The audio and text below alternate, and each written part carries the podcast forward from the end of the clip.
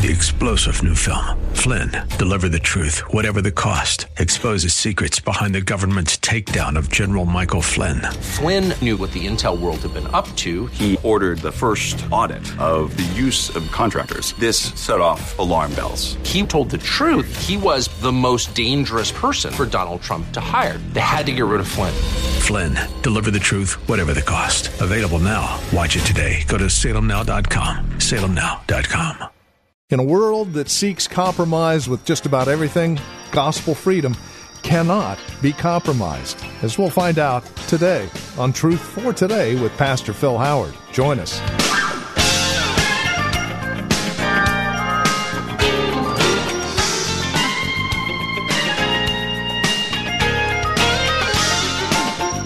Hi there, and welcome to our Monday broadcast of Truth for Today with Pastor Phil Howard.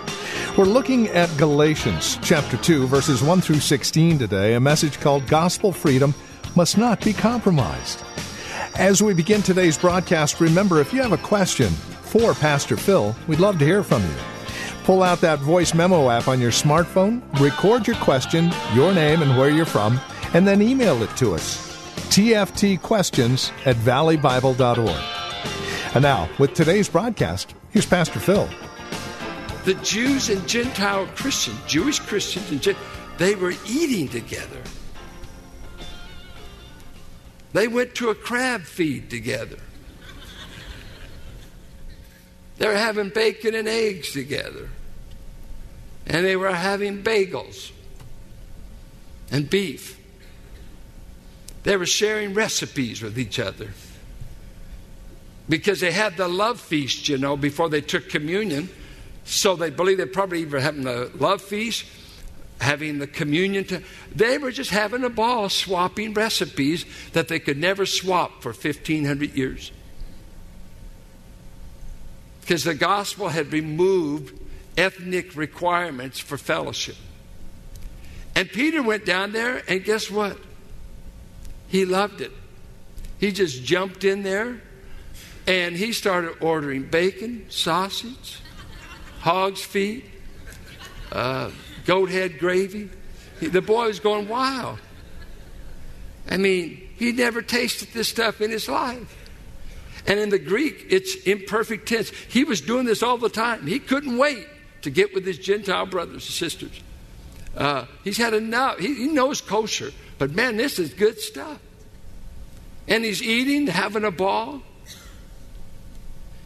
and hugging on one another. He's not even asking a brother as soon as he shakes hand, hey, how you doing? Are you circumcised? Didn't even have to do that. They, they didn't ask that question there. And uh, w- when the menu came around, you didn't have to say, I, I, I got to read Leviticus 11 here to see if I could eat this. You know why? God in Acts 10 and 11 had shown him three times, brought down the heavenly approved menu. And he brought that menu down and he saw everything. He said, I saw snakes, I saw crabs, snails, I saw everything that ought to kill a man. I saw it on there.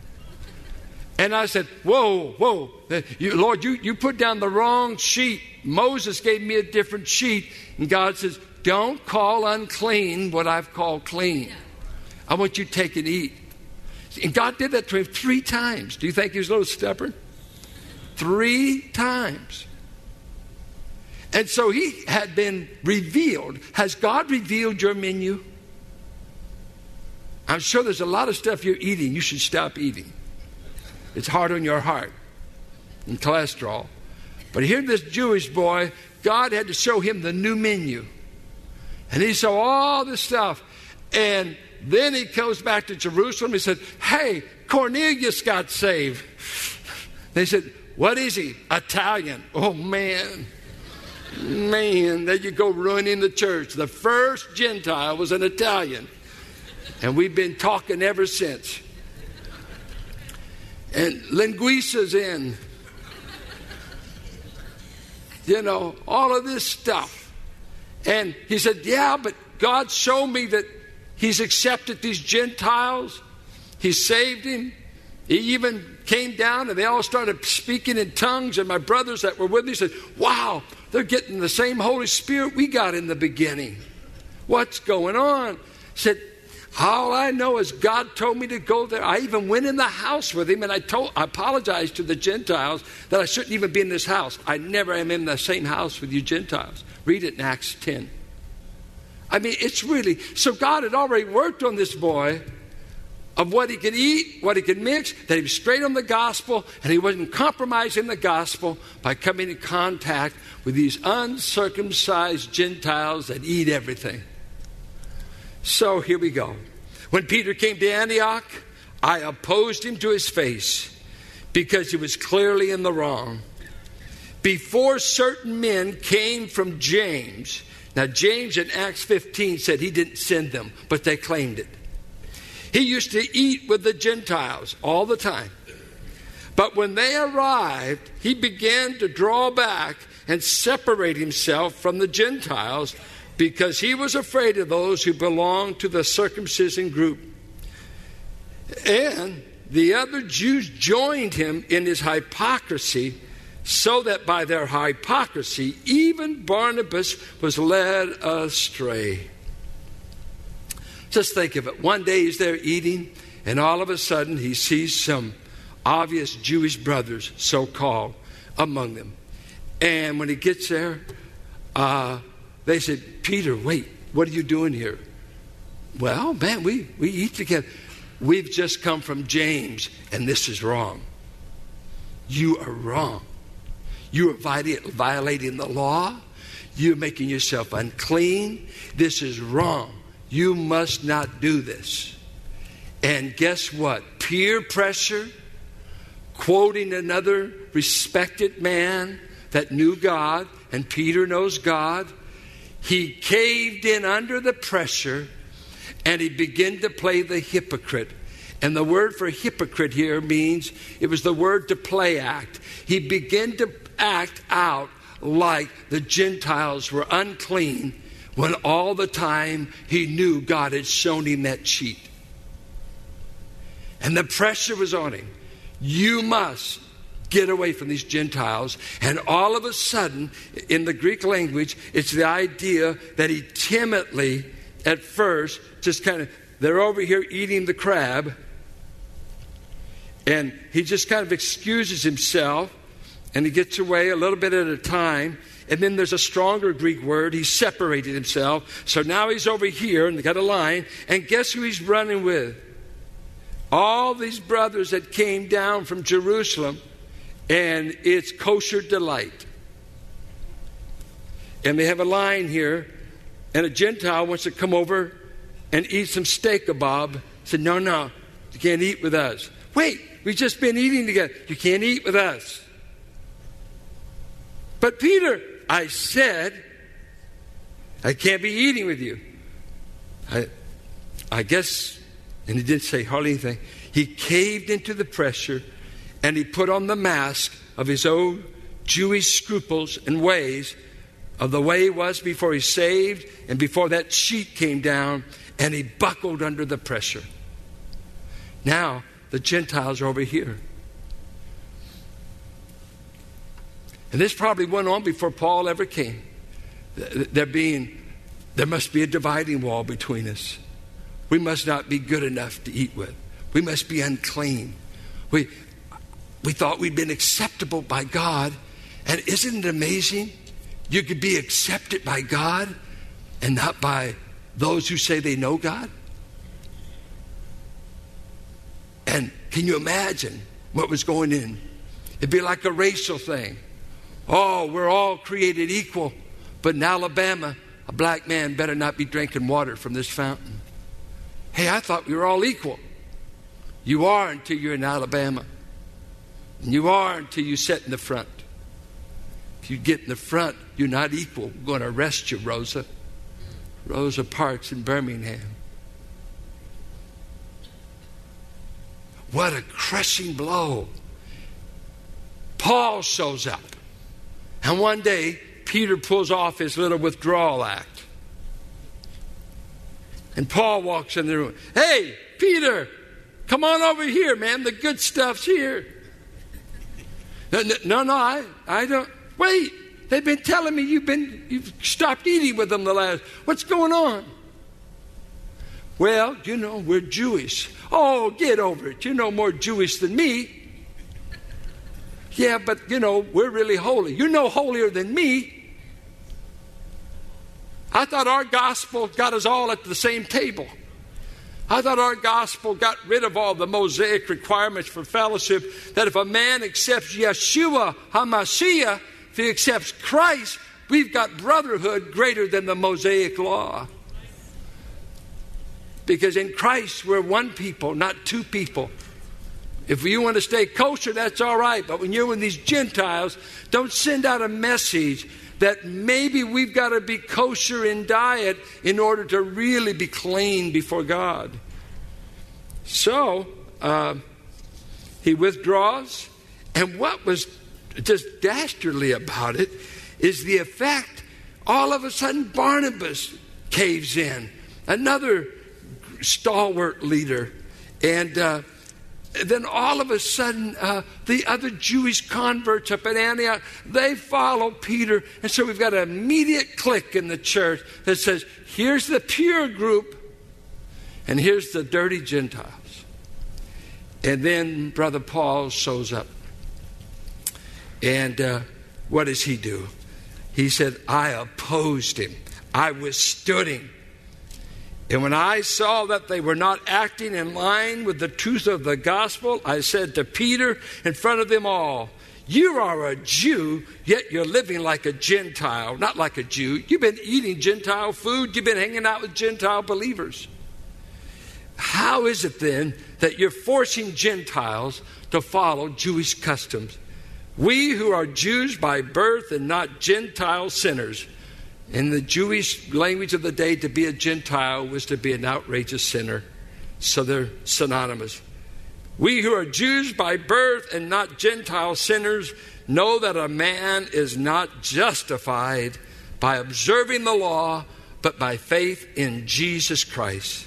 So we too have put our faith in Christ Jesus that we may be justified by faith in Christ and not by observing the law because by observing the law, no one, Jew or Gentile, will ever be acceptable to God. You folks who love works religion, you like codes, you like standards, you like all that stuff. Keep them all you want, but you'll never get a status of being right before God on the basis of rules, even rules revealed at Mount Sinai 613 of them. A man or woman can only be right with God by faith alone. And he's going to show you that in chapter 3. Even our father Abraham was not justified by the law, for he was before the law. He was justified by faith alone. This causes reformations. When a Martin Luther in his town has a man, Tetzel, come to his town and say, if you'll buy some indulgences, you not only help us rebuild St. Peter's Basilica, but you can cut off a hundred years from your mother's death and her survival in purgatory. Buy the indulgences, and we'll cut off a hundred years of eternity in hell for her. And they had a little rhyme by which they sold. Every time St. Peter hears the coin ring, another soul from purgatory springs. And Martin Luther, a devout Jesuit, no Augustinian monk, sleeping on a piece of plywood for a bed, fasted three to four times a day, went to Rome to say, What is this? Tetzel up in Germany trying to raise money and telling our people you can cut off a hundred years just by buying an indulgence. And while he was on the steps crawling up to pray, Romans 1 16 and 17 rolled through him. The just shall live by faith. And he went back to his little parish. I visited the church he pastored. A little place and he nailed 95 theses. A man can never be right with God by crawling on his knees, by bleeding, by giving money to the church. He's only declared right before God on the basis of faith in Christ alone. Not circumcision, not offerings, not religion. What did Paul do? He rebuked him well and hard for his hypocrisy. And then he preached, really, the rest of the chapter is his rebuke message to all of these false brethren that had done in their beloved Peter and beloved Barnabas. We just shook hands on the gospel. We just, you extended me the right hand of fellowship. What sold you out? Let me say a few things by way of getting this lesson.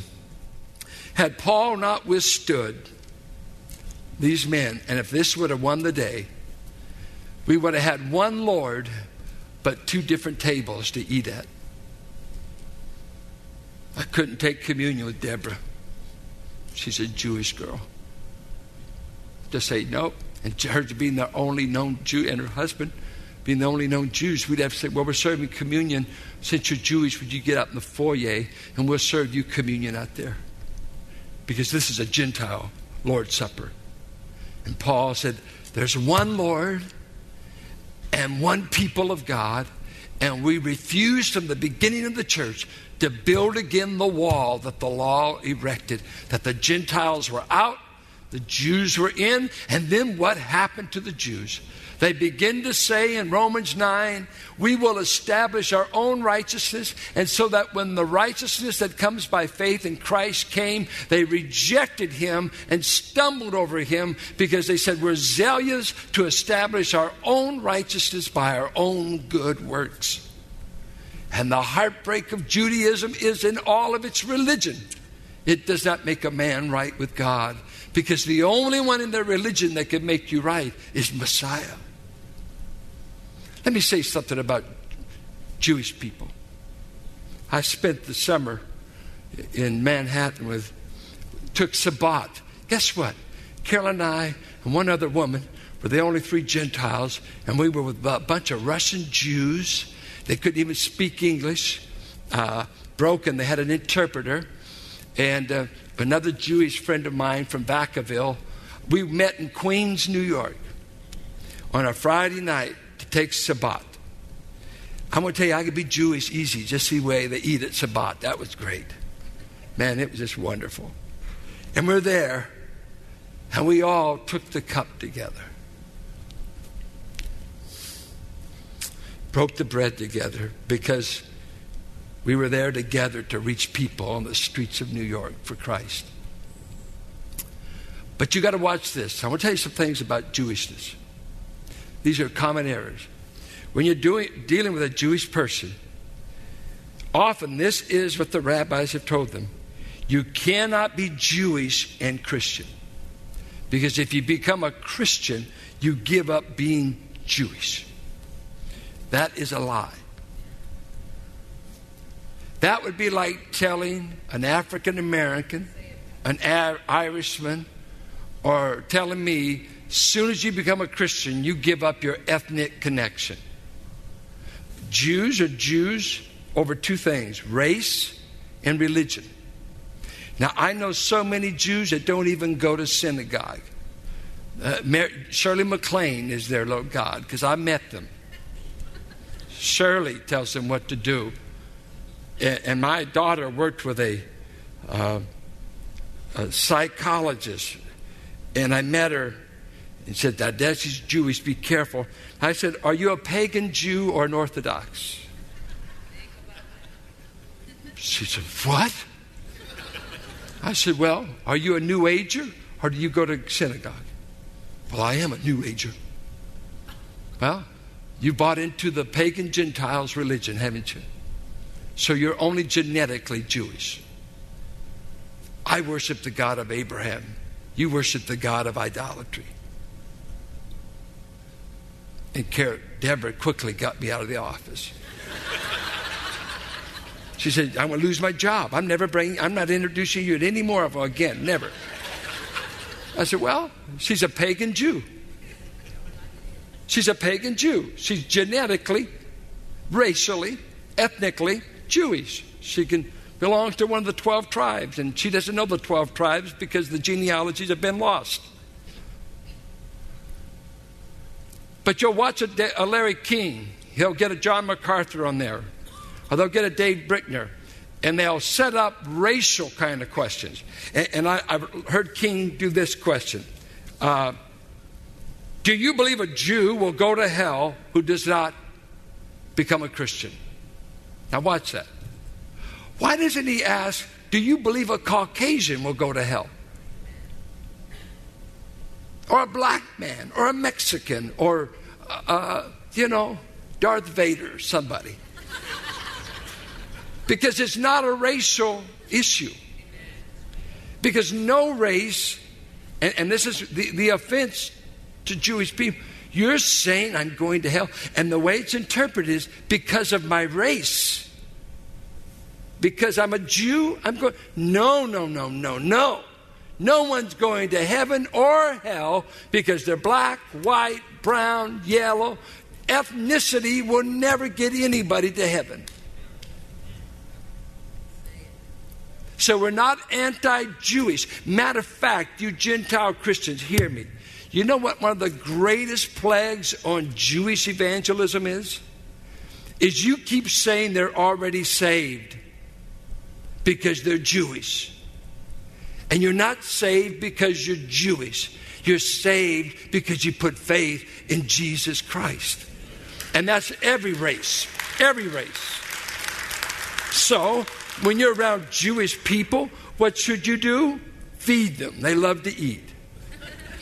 Love them. Care for them and give them the good news that their Messiah that we all agreed to crucify. Don't make that he was just crucified by the Jews. That's another thing that we get from the Catholics from the 1500s. We kill the Jews because they're Christ killers. You were too. I believe the Roman government was Gentile. Right? I don't hear you. Three Jewish trials, three Gentile trials. It was Roman soldiers who put him on the cross. It was a Roman government that had a man wash his hands of the King of Kings when he knew he was not guilty. He washed his hands. But guess what? In hell, his hands are still dirty. You can't wash your hands of Christ. What have you done with Christ? And then the Jewish people, their great folly. The chief cornerstone came. Instead of building their life on him, they tripped over him. They stumbled, and they've been stumbling for 2,000 years. You know what you owe Jewish people? The good news that Messiah has come and he is God's Passover lamb for their sins and he wants to save them by putting their faith in Jesus Christ. And it's what you owe to an Irishman, it's what you owe to an African American, it's what you owe to a Latino, it's what you owe to the human race. Christ alone will save you on the basis of faith and he cares not one whit about your ethnicity. He'll retain that. So, what if I'm a Jewish person? I become a believer. What do, do I give up my Jewishness? Never, never. I married John and Deborah. My lands, they brought in elements of Jew, uh, Jewishness. Good night. We never want to get rid of the contribution of this people to the human race, do we? Music, brilliance. We just want them to see the folly. You can't be accepted to God because you're related to Abraham, because he told Abraham, by the way, what was Abraham before he was Jewish? He was a moon worshiper. He acted like a pagan Gentile. We got Heber out of Abraham. But Abraham, what was he? And, and I believe we got a whole bunch of folks that come out of him that aren't Jewish called Ishmaelites.